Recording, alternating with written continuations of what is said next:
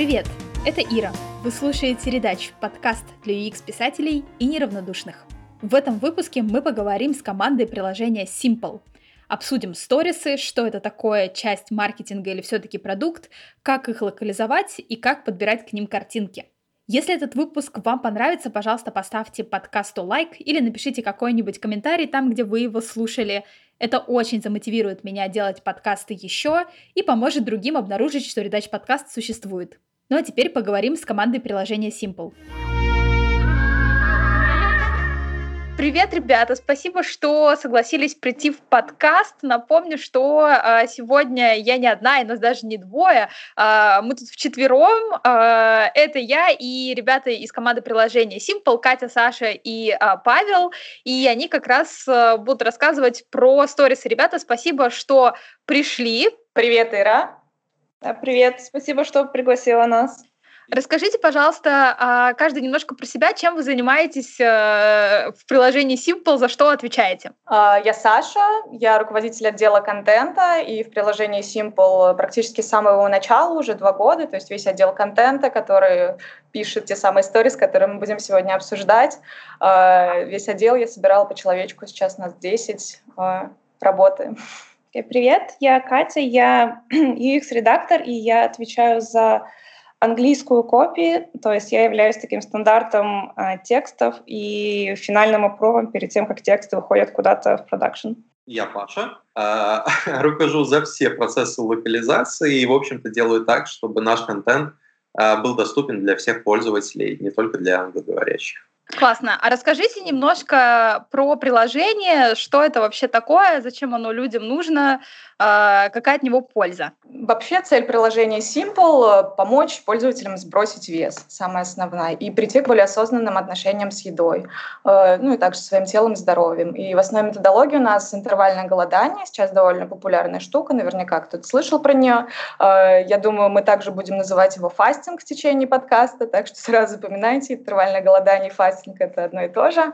И в нашем приложении пользователь как раз вносит данные о своих промежутках голодания и своей еде. И когда он вносит данные о еде, приемах пищи, он заносит их вместе с контекстом, то есть что я поел, э, с кем я поел, как я себя чувствовал, понравилось, не понравилось, как, было ли это здорово или нездорово, э, по какой причине, ну, в общем, дает контекст. И э, зная конкретные цели пользователя по весу, например, и учитывая вот эту информацию, которую он нам дает, мы предлагаем пользователю персонализированный контент, который его поддерживает его пути, объясняет, что как работает, а, подсказывает э, точки роста, на чем стоит лучше последить. А, ну и на начальных этапах, в принципе, объясняют, что такое голодание, как это работает, с такой очень э, научной точки зрения. Ну, то есть весь наш, наш контент научно-популярный. Сложные вещи объясняем простым языком. Пожалуй, так. И, ну, помимо контента, да, есть еще другие тексты в приложении. Катя немножко расскажет. Что мы здесь видим? Это основной, первый экран, это основной экран приложения. И помимо, собственно говоря, истории, сторисов, которые вот можно видеть, они немножко внизу выглядывают, Uh, у нас еще есть, собственно говоря, полноценный интерфейс, где очень много текстов. У нас еще есть э, маркетинговые тексты, которые это отдельное вообще существо, uh, тоже одна лапка у осьминожки текстовой, но немножко в своем мире существует. Еще у нас есть э, продуктовые тексты, которые, то есть вот SKU и так далее. И внутри приложения тоже, а, несмотря на то, что они есть внутри приложения, они отдельно существуют. Это советы и, как мы их называем, инсайты. Это рекомендации, которые мы даем пользователю в соответствии с тем, что они сообщают о себе в приложении. Вот Саша немножко затронула это, что мы используем какую-то информацию о пользователе для того, чтобы показать им какой-то персонализированный контент. И, собственно говоря, он подразделяется на вот сторисы и на инсайты. Ну. Я, кстати, как пользователь сейчас немножко влезу и скажу, что у вас очень классные пуши, потому что вот я себе поставила напоминание о том, что пора пить водичку, и оно мне приходит ровно тогда, когда мне надо. И это прям здорово, потому что я частенько про это забываю, но так как я помню, что я поставила напоминание, и это не спам, там очередной какой-нибудь это, не знаю, другого приложения, типа скидка, акция, купи-купи, зайди в приложение, это конкретно для меня, и это полезно, это воспринимается супер лояльно. Вот я прям обожаю такие штуки. О, спасибо. Это очень... Пожалуйста. А на каком языке пуши? Мне приходит, ох, я не помню, по-моему, даже на русском, но приходило когда-то на английском. Вот, я когда что-то переключаю периодически языки на разные, чтобы посмотреть, как все это смотрится. А, но и на русском, и на английском мне вообще классно. Самое главное, что они приходят вовремя. Ну, то есть я прям знаю, что, о, я пропустила, это мой косяк, давайте, э, Ирина, берите себя в руки и справляйтесь. Да, у нас-то на самом деле есть очень гранулярные настройки пушей, поначалу они могут казаться немножко сложными, но если там а, разобраться, то можно сделать так, чтобы пуши приходили именно тогда, когда, тебе надо, а не когда приложение хочет тебе их отправить. Mm-hmm.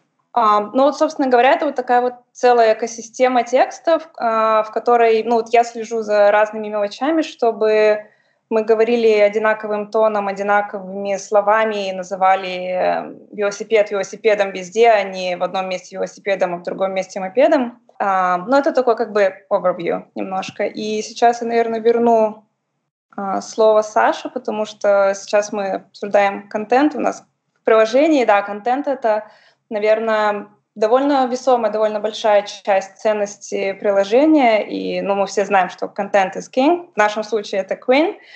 Um, вот, поэтому давайте побольше лучше обсудим сторисы. А, да, зачем вообще нужен э, был контент с самого начала в приложении? Э, это такая основная ценность. Ну, в принципе, чем отличается наша платная и бесплатная версия? В платной версии ну, есть доступ ко всей библиотеке с контентом, то есть прям был акцент на создании премиального, красивого, хорошего контента. Вот. И интересный момент, что изначально наш, наш основной целевой рынок — это был рынок США. То есть как бы э, самая первая версия продукта была только на английском, локали у нас появились уже позже. А, в прошлом году. Вот. И все первые тексты мы писали сразу на английском. Как мы это делали, команда вся в Петербурге, это интересно. А, для нас пишут все американские райтеры. То есть как бы хорошо мы все сами не знали английский, все равно, так как американец никто не напишет для американцев хорошо. Вот. Но, тем не менее, 80% хорошей статьи — это хорошо написанное ТЗ или бриф, как мы его называем, и, и э, эти брифы создаем мы. То есть внутри команды у нас есть контент-менеджеры, э, мы продумываем контент-план на месяц вперед вместе с in-house методологом нутрицептом, который тоже в медицине, диетологии понимает.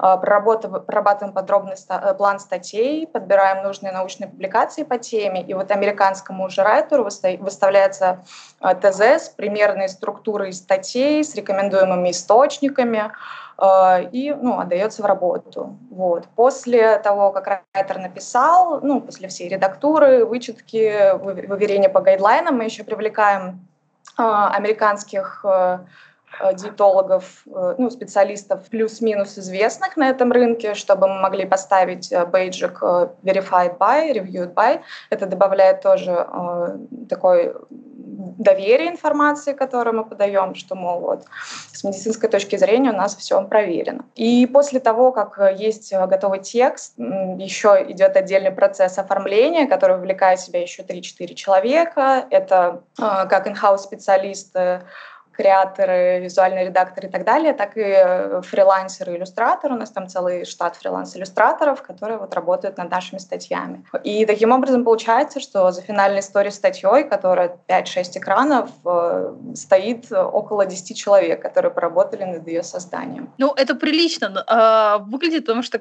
кажется со стороны, что, ну, кажется, сторис один человек может написать, а дизайнер там просто картинки-то подберет, и все, и э, будем публиковать, чтобы люди читали и радовались. На самом деле, я когда открыла сторисы, меня прям зацепило то, что, во-первых, соблюдены как раз все дизайнерские штуки, типа один экран, одна мысль, а, четкий посыл, там, сочетание картинки и текста, это прям все вообще а, супер классно сделано, и ты хочешь читать до конца, потому что даже какие-то мулечки такие, типа, ты не один, и у тебя, ты понимаешь, что у тебя есть дальше следующие слайды, где тебе рассказывают, что ты не один, и как люди с этим справляются, и ты думаешь, блин, я обязательно их хотя бы пролистаю, потому что вот как раз вот просто какой-то оборот в тексте, он тебя заставляет уже а, полистать дальше, не просто типа, а, вот 50 тысяч человек пользуются нашим приложением, и ты думаешь, ну и ладно, хорошо, это не, там, не знаю, мне сейчас это не актуально. У меня на самом деле вопрос, так как у вас получается сначала английский, ну, американский английский, а потом русский, расскажите, как у вас проходит процесс локализации. Вот, допустим, у вас есть э, цикл сторисов, там, не знаю, пять штук на одну тему какую-то. Вот как, как вы ее берете и локализуете на русский? Как это это все происходит? Ну, тут, наверное, я расскажу больше. Да? А, вообще, на самом деле, ну, как и Саша сказала, у нас сторисы абсолютно э, максимально персонализированы и были сделаны для американского пользователя. Одно из моих э, любимых определений локализации — это, в общем-то, передача пользовательского опыта э, для остальных пользователей, чтобы весь тот опыт, который был заложен э, командой продукт, э, ну, продукт команды, контент командой для американского пользователя, чтобы он передался всем остальным. Вот. И а, что касается русского, ну, русский, сами знаете, немножко такой а, топорный, наверное, не совсем а, прям красивый, а наоборот язык, а, наверное, а, вместе с таким языком, как с немецким. Вот. И, и определенно, конечно же, существовали такие огромные проблемы в локализации с английского языка на русский язык. Вот. И что говорить по самому процессу, мы, получается, в общем-то, персонализированно точно так же взяли подход, как а, создаются сторисы для английского языка, и точно так же, в принципе, внедрили работу а, по русской локализации с ними. Вот, то есть мы а, берем, в общем-то, над ними работают, это переводчик, это редактор, тестировщик, дизайнер и, в принципе, еще, ну, ну, ну я, например. Вот, и получается такая как бы цепочка из 5-6 человек, которая вот устраивает работу по локализации а, от начала и до конца. Вот. И получается, что эм, часто мы, получается, не переводим, в общем-то, да, вот, вот как в самом представлении локализации, мы не занимаемся простым переводом. Вот есть, допустим, статья, она написана про э, ну, условно, там, про расстройство пищевого питания. Вот, мы берем, э, понятно, что мы э, берем исходный текст, смотрим, как он там написан, какие там идеи, но в то же время мы э, часто делаем его, э, ну, если понимаем, если что там написано, что-то такое, что не совсем подходит для русскоязычного пользователя, мы просто берем и транскрируем это. То есть мы не просто переводим, а, допустим, написано на слайде какая-то мысль, если она не совсем подходит, мы берем просто немножко ее переделываем, переписываем и а, адаптируем под русскоязычную аудиторию. Да? То есть это, в частности, такие кейсы касаются а, про а, локализацию и адаптацию а, статистики. А, если вдруг графическая какая-то адаптация, да, то мы берем полностью все а, практически переделываем, а, чтобы это было, э, чтобы это передавало тот изначальный смысл, который был заложен в статью, но и к тому же, чтобы это было интересно и для русскоязычного пользователя. Ну, вот как-то так. Может, У меня есть два вопроса как раз по этому поводу. Первый, ищете ли вы исследования для ну, как бы, которые проводили в России, допустим, по диетологии, там, я не знаю, по каким-то другим, другим штукам, или вы берете те, которые уже одобрили американские исследователи? Как это все происходит? Да, мы, получается, абсолютно э, под каждый кейс, если э, есть такая ситуация, где что-то написано под американскую аудиторию, и если есть какое-то похожее исследование, то мы всегда на все локализации пытаемся найти какую-то альтернативу. Вот, допустим, вот, вот этот слайд.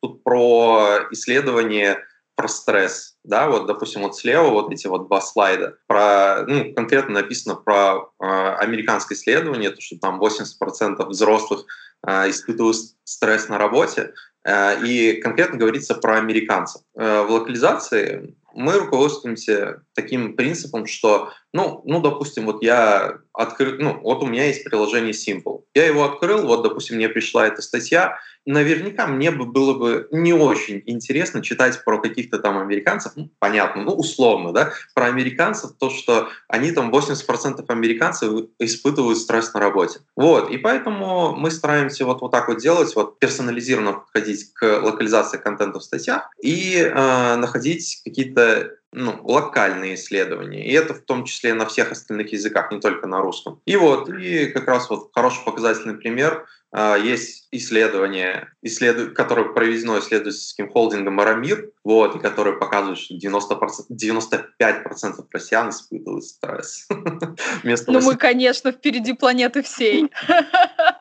Да, на самом деле мы эм, это, э, это, эти исследования в открытых источниках, все это, если что, а, если вдруг пользователь задастся вопросом, а, а не обманываем мы его, конечно, он же может найти, а, забить вот это в Гугле результаты исследовательского центра РАМИР, и вот и он это найдет, то есть вот, не проблема. У меня тогда еще один второй вопрос по поводу э, локализации. Локализация это же обычно не только про текст, это еще про какие-то смыслы картинки и про все остальное. А, адаптируете ли вы как-то картинки для американского рынка, ну точнее, адаптируете ли вы картинки с американской версии для э, версии, которая вот в России русскоязычные люди видят и читают? Конечно, конечно, это прям у нас отдельная такая тема. Мы, как я сказал, очень щепетильно относимся к адаптации нашего контента, и это дополнительный элемент персонализации для пользователей. Ну, о, кстати, хороший пример. Испытание изжогой. А сама статья про изжогу и про то, как там, ну, какие эффекты от нее бывают и вообще, что это на самом деле плохо. Вот. И здесь вот как раз хороший пример. Может быть, это не совсем очевидно, да, но на левой стороне это получается у нас э, дракон европейского типа, статья, э, которая нарисована и сделана для американцев, а справа это вот уже Змей Горыныч четырехглавый наш. Мы решили, что это было бы ну, неплохой идеей немножко персонализировать, к примеру, для русскоговорящей аудитории и немножко перерисовать дракона и сделать отсылки к старославянской культуре.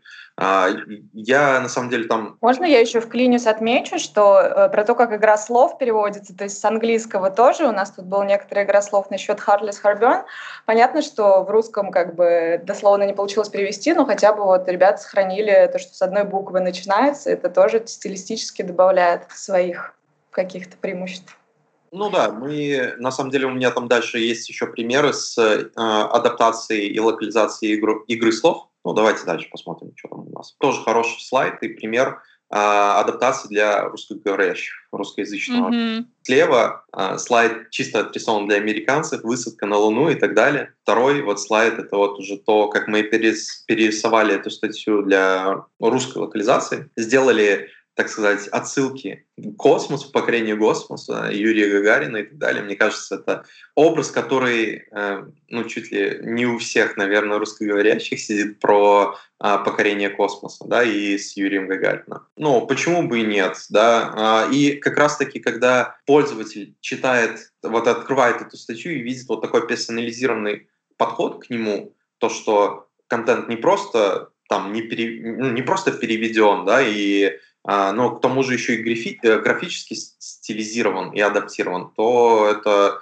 а, больше вовлекает, это больше заставляет пользователя а, дочитать эту статью, проникнуться этой статьей, если это тем более бесплатная статья, да, вот он, он как бы вот возьмет, прочитает, поймет, что оказывается, да, тут э, не просто там переводиками занимается, да, а еще и что-то там графически адаптирует, да, и это как дополнительный мотиватор для покупки полной библиотеки со всеми статьями. А, я хотела спросить, раз уж мы начали говорить как раз про текст, про картинки и про адаптации, есть ли какие-то правила, которых вы придерживаетесь, чтобы подружить как раз текст и иллюстрацию э, в сторисах? Ну, правила на самом деле очень простые. Понятное дело, помимо такой у нас есть томик гайдлайнов по э, визуальному стилю, который мы используем, по верстке, по всему, по иллюстрациям, каких персонажей мы используем, э, очень важное место в процессе, очень важную роль в процессе играет талантливый креатор. Это человек, который у нас in-house, э, человек, который понимает суть нашего продукта, метода, философию, особенности и разрабатывает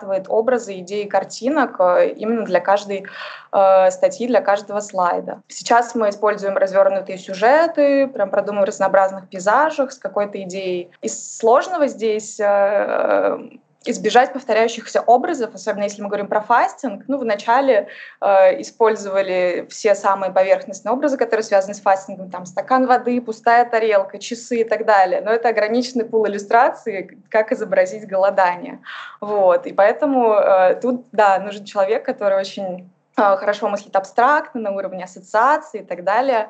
А, ну вот как пример, э, развивать тему э, воды, например, что фастинг способствует очищению и так далее. Вот у нас есть статья, где там девушка ныряет в бассейн, и это как бы она входит в свой первый э, фастинг. А так, ну на самом деле деталей очень много, и тоже стоит говорить там отдельно и про американскую аудиторию, и про русскую, потому что есть свои особенности. Но если да, если в целом отвечать на твой вопрос, нужны, а, гайдлайны, б, талантливый креатор, который очень хорошо понимает э, нашу аудиторию, нашу философию, наши ценности. А правильно я понимаю, что креатор, а, он просто пишет ТЗ или задает тон, а потом уже иллюстратор, а, редактор, локализатор, они это берут в работу?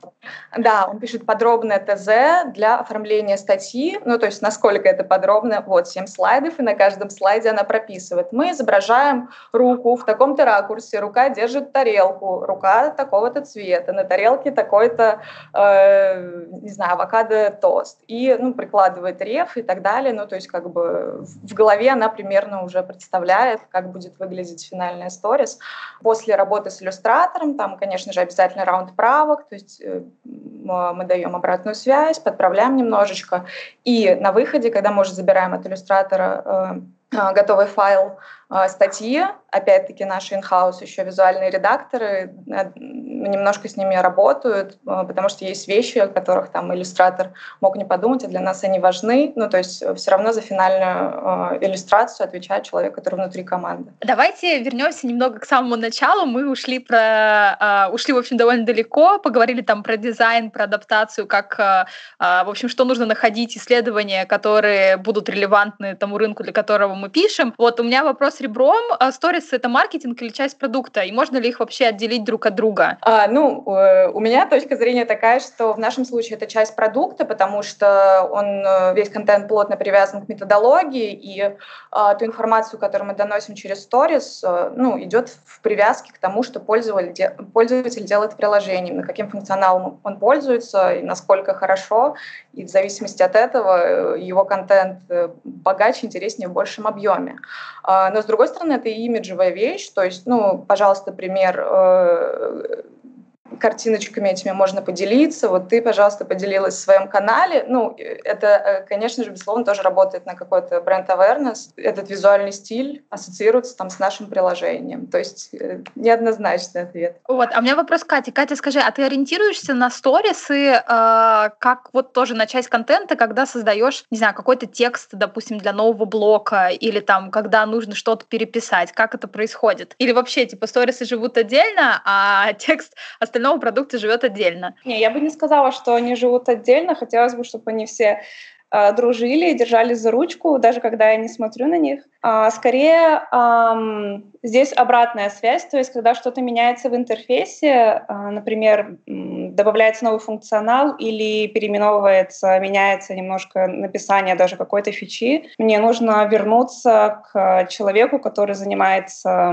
вот финальным опровом старей, и мы с ней смотрим, чтобы во всех старях, в которых упоминается эта фича, чтобы она называлась так, как она должна называться. И поначалу, когда я только начала работать, было очень много легаси, которую мы исправляли. Сейчас это, конечно, уже не такой хаотичный процесс. Тогда у еще один вопрос. Должен ли uh, tone of voice всего продукта а, поддерживаться еще и в сторисах, потому что, насколько я вижу, чаще всего бывает, что сторисами а, завладевает команда маркетинга, и там начинается какое-то буйство скидок, акций и вот, а, ну, каких-то вот историй. А получается, а у вас больше сторисы как раз про внутренние какие-то штуки, про то, как сделать себе хорошо. И вот должно ли быть оно все внутри продукта, чтобы и тональность, и голос, и, в общем, все вот это соблюдалось, или можно иногда отойти и дать себе волю? Ну, про контент я отвечу, что однозначно мы всегда придерживаемся одного строгого тона voice, то есть у нас, понятно, есть э, э, гайдлайны по созданию текста в том числе, и Э, именно в статьях мы придерживаемся его. А все маркетинговые процессы — это уже отдельно. Они немножко с другими целями работают и с другими креативами, и, в принципе, другую задачу на привлечение пользователя. А мы больше на ретеншн. То есть мы создаем, да, такую систему контента внутри, поддерживаем ее. Вот. А у маркетинга бывает по-разному. По локализациям добавлю, что э, мы, естественно, конечно же, смотрим на то, в каком Tone of Voice написаны все статьи на английском языке, вообще как этот контент преподнесен. Это, в общем-то, исходный материал мы всегда используем. Но на все языки у нас созданы внутренние стайл-гайды по каждому языку, там по русскому, по немецкому, испанскому, там они на 30, на 40 страниц, где конкретно расписаны все нюансы по работе как с контентом, так и а, остальным типом э, текстовых штук, которые у нас в приложении, да, там с интерфейсами, с инсайтами и так далее. И в каждом из языков э, подобран тот стиль общения с пользователем, который вот ближе всего подходит в английском языке. Да? То есть, ну, э, разумеется, что а, все языки разные. Капитан Очевидность, привет. Вот, и, и, э, и в каждом языке свой подход, да, то есть в том, том, том же самом русском э, мы там по-разному пробовали, э, и в итоге остановились на вежливом «вы», к примеру, да, вот мы там «ты» пытались ну, что-то сделать, но поняли, что это не совсем подходит как, а, как контенту а, текст в сторисах, такие там, в пушах, уведомлениях, как в самом приложении, а, мы решили, что все-таки вы, вежливое вы больше подходит, да, и а, вот такой вот инфостиль, как Иляхов заведовал, вот, и мы немножко к этому вот, допустим, в русском языке стремимся. И в то же самое, и, и точно так же в остальных языках мы поняли со всеми а, нейтивами, как работать, а, и прописали вот такие подробнейшие гайдлайны о том, какой тон of voice должен быть в каждом языке. Я еще могу добавить, что на уровне в принципе, наверное, на уровне взаимодействия маркетинговых текстов и остальных текстов главное, чтобы не было перекоса в одну или другую сторону, потому что понятно, что у нас у всех а, разные цели, то есть э, продуктовые тексты за чистоту, за понятность и такую прямолинейность, э, а маркетинговые немножко более украшательские. И главное найти вот такой баланс между этим и этим, и не давать э, той или иной стороне перетягивать одеяло на себя. А, вроде бы звучит логично. У меня есть еще один тогда вопрос ребром. А расскажите, как у вас вообще в приложении появились сторисы? Были ли они с самого начала, или вы поняли что в какой-то момент, что надо бы их сделать? И расскажите вообще про процесс. То есть, э, как, как вы поняли, что сторисы нужны? Как вы подошли к разработке? О чем были первые сторисы? Может быть, можете рассказать? А, да, это я могу рассказать. А, изначально в MVP, который мы выпускали там еще два года назад, а, у нас были только так называемые лонгриды так называемые, потому что это были статьи из 300 слов, то есть они, понятно, были тоже коротенькие для мобильного формата, но это были такие простынки текста с двумя картиночками. И э, они свою цель выполняли, ну, то есть опять информационная поддержка пользователя на первых этапах, но их не очень хорошо читали, э, и э, мы начали думать, да, как бы сделать так, чтобы повысить читаемость и э, преподнести все важные мысли вот, пользователю на там, золотой тарелочке из отдельных красивых слайдов и начали думать в сторону сторис. Вот. Ну и помимо того, это, в принципе, такой начал становиться популярным э, формат, и как бы грех было не вскочить на эту волну сторис-контента. Вот. Но цель все равно как бы, да, остается той же. Информационная поддержка, а, удержание пользователя в приложении. То есть мы показываем, что вот она ценность, у нас очень большая а, исследовательская работа проведена, и вот так вот красиво мы тебе преподносим всю информацию и там даем, рассказываем про важные темы, там, про похудение, про психологию, там, как различить э, эмоциональный, психологический голод. Ну, в общем, неочевидные вещи, которые помогают тебе лучше и проще войти вот в, на, свой, на свой путь похудения. Вот. Саша, а может быть, ты помнишь, о чем у вас были первые сторисы? Да, прекрасно помню. Что такое fasting? Э, почему fasting — это э, эволюционно правильная психологическая привычка? Почему фастинг — это естественно? Э, какие benefit ы от fasting а помимо похудения? Что там, как, ну, опять-таки, как различить психологический, эмоциональный голод? Потом было очень много советов на то, как справляться с легким чувством голода. Вот. Ну, в общем, да, такие всякие детали, которые, с одной стороны, просто вокруг фастинга очень много таких мифов, сомнений, противоречий, и, да, была отдельная прям часть контента, которая была нацелена на то, чтобы разрушить эти мифы, сомнения и рассказать, что это как бы с научной точки зрения э, грамотная методология. Классно, мы подошли снова к сторисам, э, к теме и ко всему остальному. Я знаю, что вы подготовили примеры. Вот, я хочу зайти с того, раз что вы подготовили. Скажите, чем они вам нравятся, покажите их. Э, может быть, вы еще расскажете какую-нибудь интересную историю, почему вы написали, допустим, про какую-то тему, а про какую-то нет. А, я могу рассказать про те сторис, которые нравятся мне, но тоже тут такая оговорка. Мне кажется, это очень сильная вкусовщина. То есть, как бы, если мы говорим про э, визуальную составляющую, э, нашего контента. Э, людям нравятся разные вещи, разные образы и так далее. Мне, например, очень нравится, когда делаются какие-то а, отсылки к поп-культуре или к искусству. И вот как раз э, на экране пример нескольких слайдов и статьи про э, животный и растительный белок. Э, статья сделана с отсылкой к фильму «Леон». Казалось бы, не очень очевидно, но это вот тоже идея нашего креатора Ани. Они в фильме очень много пили молока, и в статье в том числе говорится про молоко как животный белок. И вот она докрутила эту историю, дала молодой Натали Портман в руки э, кус шпината, и вот мы рассказываем с такими да, примерами про вообще различия, что полезнее, что вреднее. Вот, это экранчики из разных э, статей. А, с отсылками к искусству. То есть вот, допустим, слон с отсылкой э, человеку в котелке Магрита. Э, статья была просто про овощи, ой, про фрукты. Какие фрукты там, по-моему, есть после тренировки, рекомендуются. Вот. И главный герой там слон, и мы говорим э, про яблоко, и вот так вот я увиделся этот образ. Очень классно. Вот то же самое там про яйца, вспомнили Дали, нарисовали, или девочку с персиками. Тут, конечно, забавно, потому что, ну, все-таки картина русская, русское, искусство. Не знаю, насколько американские обыватели знаком с творчеством Серова, но все равно те, кто увидит и поймут, это такая будет супер пасхалочка. Радость узнавания. Да, да, да, да.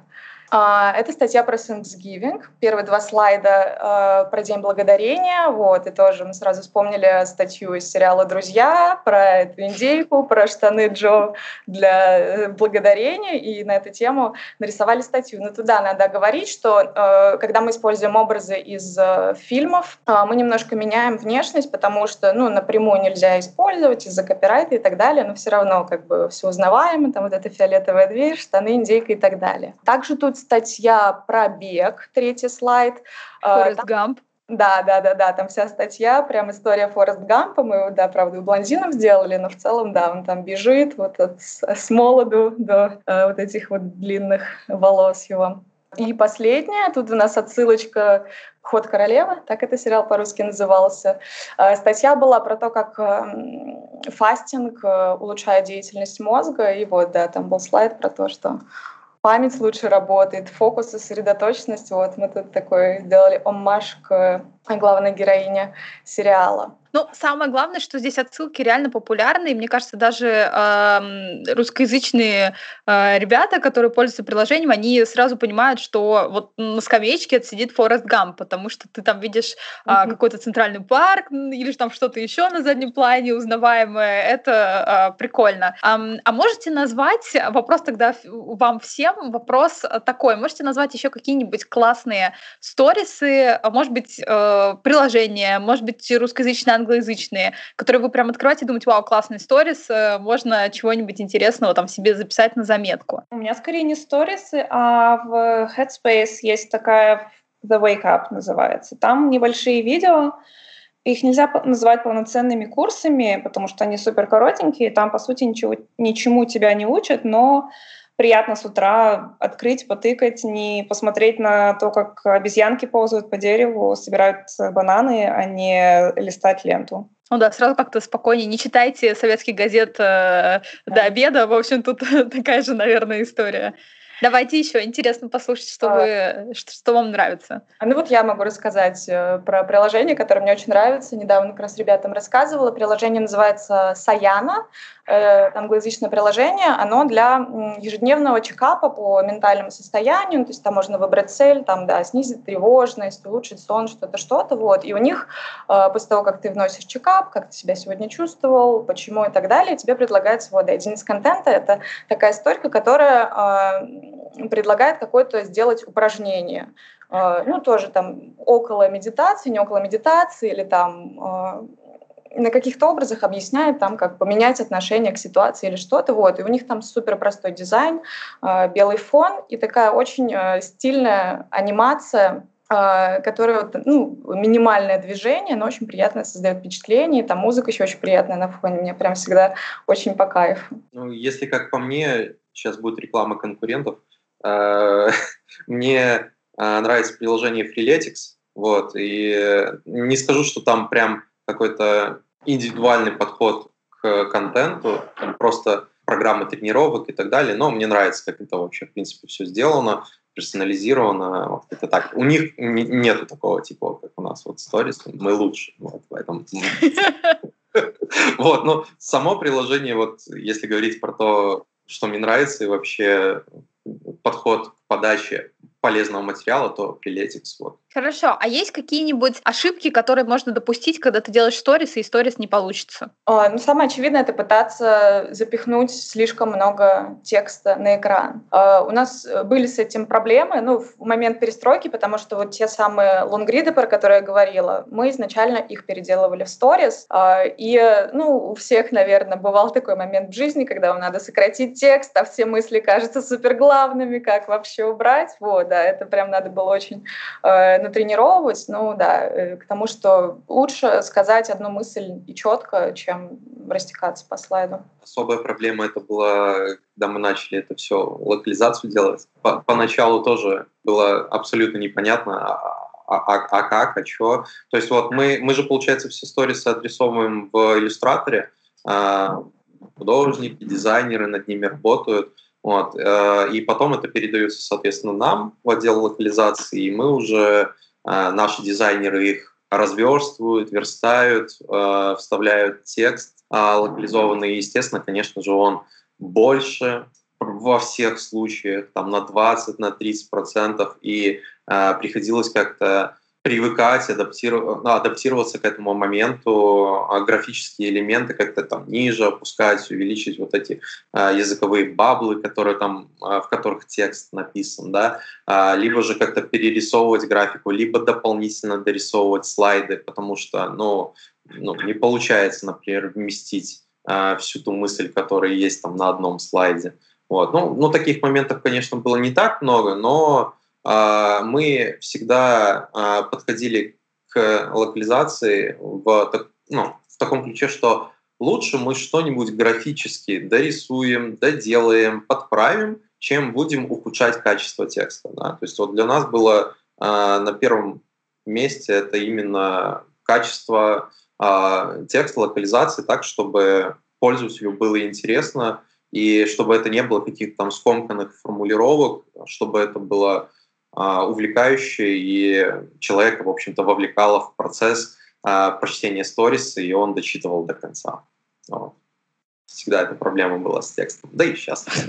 Я, могу отметить такую нисколько не сложность, а, наверное, нюанс именно со стороны текста, так как мы начинаем с английского языка и потом уже идем в другие языки. Um, сложность, сложность слэш нюанс заключается в том, что английский язык, он немножко, ну, за неимением лучшего слова, более гибкий, чем, скажем, русский язык, и он более быстрее меняется, быстрее адаптируется под меняющиеся реалии в мире. И очень многих таких инклюзивных э, терминов, которые есть эм, в русском языке, ой, в английском языке, их нету в русском. И эм, какие-то термины, может быть, сложно перевести, например, была у нас недавно сторис про binge eating, и на русский язык это было некорректно переведено, просто потому что а, у нас нету для этого термина, и, скорее всего, по-русски мы тоже это говорим binge eating, потому что переедание тоже как-то не точно описывает этот термин.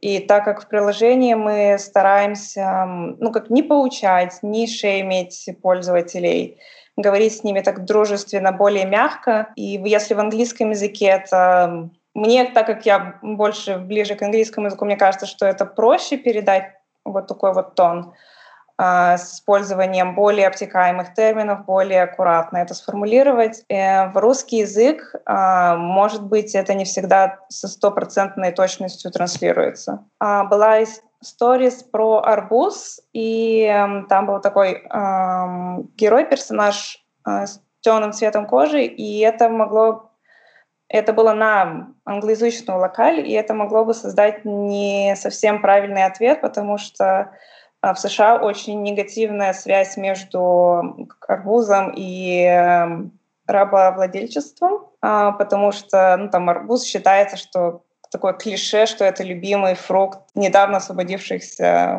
рабов. И вот это было поймано, поймано не мной, потому что эта история довольно старая, и вот чтобы таких вот нюансов не было, тоже нужно очень много э, прорабатывать, потому что, да, может быть вот хорошая, э, хорошая сторис, хороший текст, какие-то такие маленькие мелочи, на них тоже нужно очень много обращать внимание, и, к счастью, у нас довольно большая команда, которая работает над сторисами, и хотя бы кто-то один, но обратить внимание все время на эти нюансы. Не, я абсолютно согласен с этим. Ну, колоссальное количество человек работает над э, контентом, как со стороны сторисов, так и со стороны локализации. Поэтому если, если вдруг что-то проскочит со стороны контента, мы всегда поймаем на нашей стороне, там у нас э, в пиковую загрузку там чуть ли не 200 с плюсом человек работало, различных нейтивов по каждому языку, и у нас построена так работа, что они, э, в общем-то, анализируют весь попадающий к ним контент на